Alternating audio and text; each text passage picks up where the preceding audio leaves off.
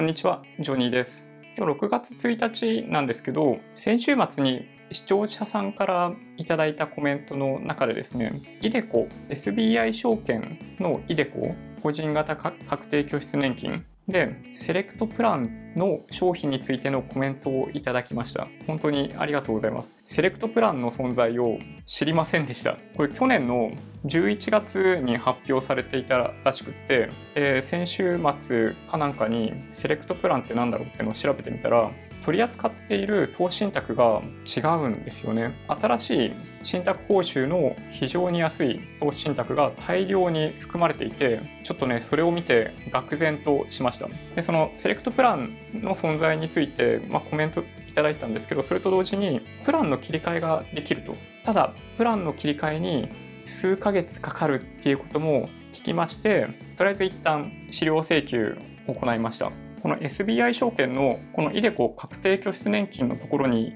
来ると、ここに出てるじゃないですか、真ん中に。オリジナルプラン、セレクトプラン、プラン変更手続きはこちら。そうなんですよ。これね、オンラインで変更できないんですよ。ここ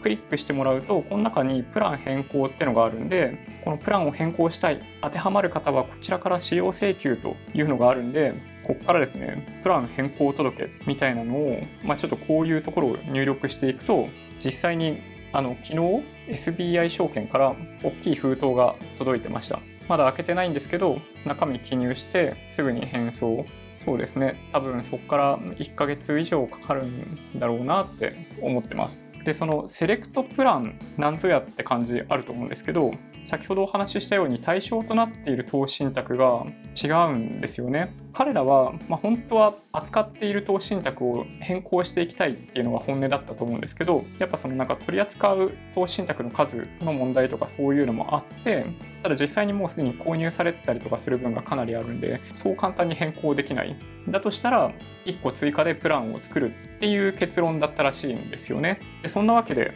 実際どういう商品が扱われているのかっていうのをちょこっとご紹介したいと思います。あのこのページは確定拠出年金の投資信託を紹介するところでこの中で国際株式に絞り込んで表示をしています。でこの表示はオリジナルプランもともとあったプランとセレクトプランが両方とも含まれて表示されていて12件表示されてます。でまあ、これ見ていただくと分かるんですけど両方で取り扱われる、まあ、投資信託もあるんですよね。なんかこういうなんかよく分かんないですけど SBI、EXEI グローバル中小型株式ファンド、まあ、これ多分 SBI がやってるからなんじゃねえかなっていう気はするんですけど、まあ、その大和 iFree ニューヨークダウインデックスとかはあの両方で扱われている。この辺もなのでまあまあ有料な投資信託だと思ってるんですね。でどういうものが外れるのかっていうとですね日清 DC 日清外国株式インデックスでこれがですね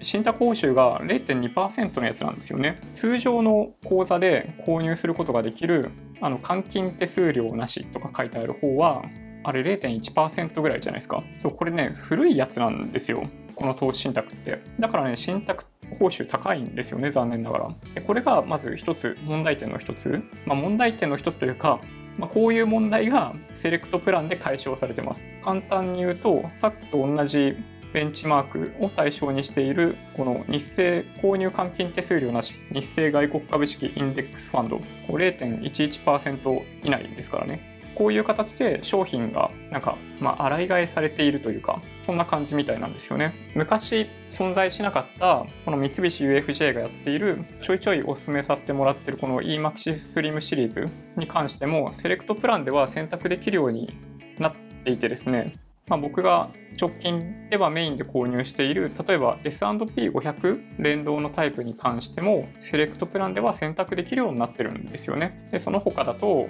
全世界株式とか、まあ、日清の外国株式インデックスファンドと同じベンチマークの先進国株式インデックスとかも存在しておおむねおおむねというかセレクトプランに変更しない理由が見つかりませんでした。はいまあ、ちょっとねあの人によって購入しているものはいろいろ違うと思うんで今のプランのまんまで大丈夫っていう方もいらっしゃると思うんですけど僕の場合主に外国株式で運用しているのでセレクトプランに変更する方がおそらく良いだろうという判断ができましたなのでまあ、変更しようと思います。なんかね、本当になんかもしかしたらメールとかで通知もらってたのかもしれないですけど、完全にスルーしちゃってたのかもしれないですね。本当にありがとうございます。ちょっとね、やっぱね、こういう、そうですね、難しいですね。あらゆる情報を拾い上げるのって。はい。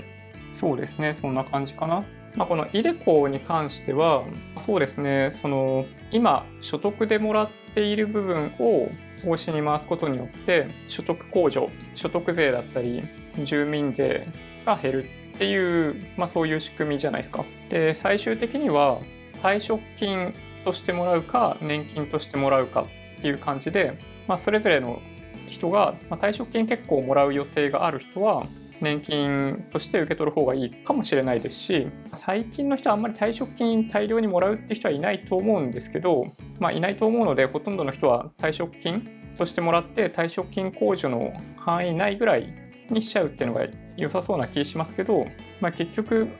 どのタイミングでその所得を認識するかっていう違いだったりするんで、まあ、100人いたら100人全員がイデコ万歳かっていうとそんなことはないと思ってるのでなんか例えば退職金もともとすごいもらうような会社に勤めてるとか、まあ、所得税も住民税ももともと払っていないっていう人にとっては、まあ、イデコは別に何ら得する制度も制度でもなかったりするんで、まあ、選択する必要はないのかなとは思います。そういう方の場合 NISA とかの方が、まあ、節税効果は高いのかなって思います。はい。まあそんな感じですかね。はい。じゃあまたどっかのタイミングでセレクトプランがなんだろうな開通したらというかプラン変更ができたらまたどっかで動画でお話ししたいなと思います。でもしこの動画が参考になったというようであれば高評価ボタンをお願いします。合わせてチャンネル登録していただけると嬉しいです。それではご視聴ありがとうございました。バイバイ。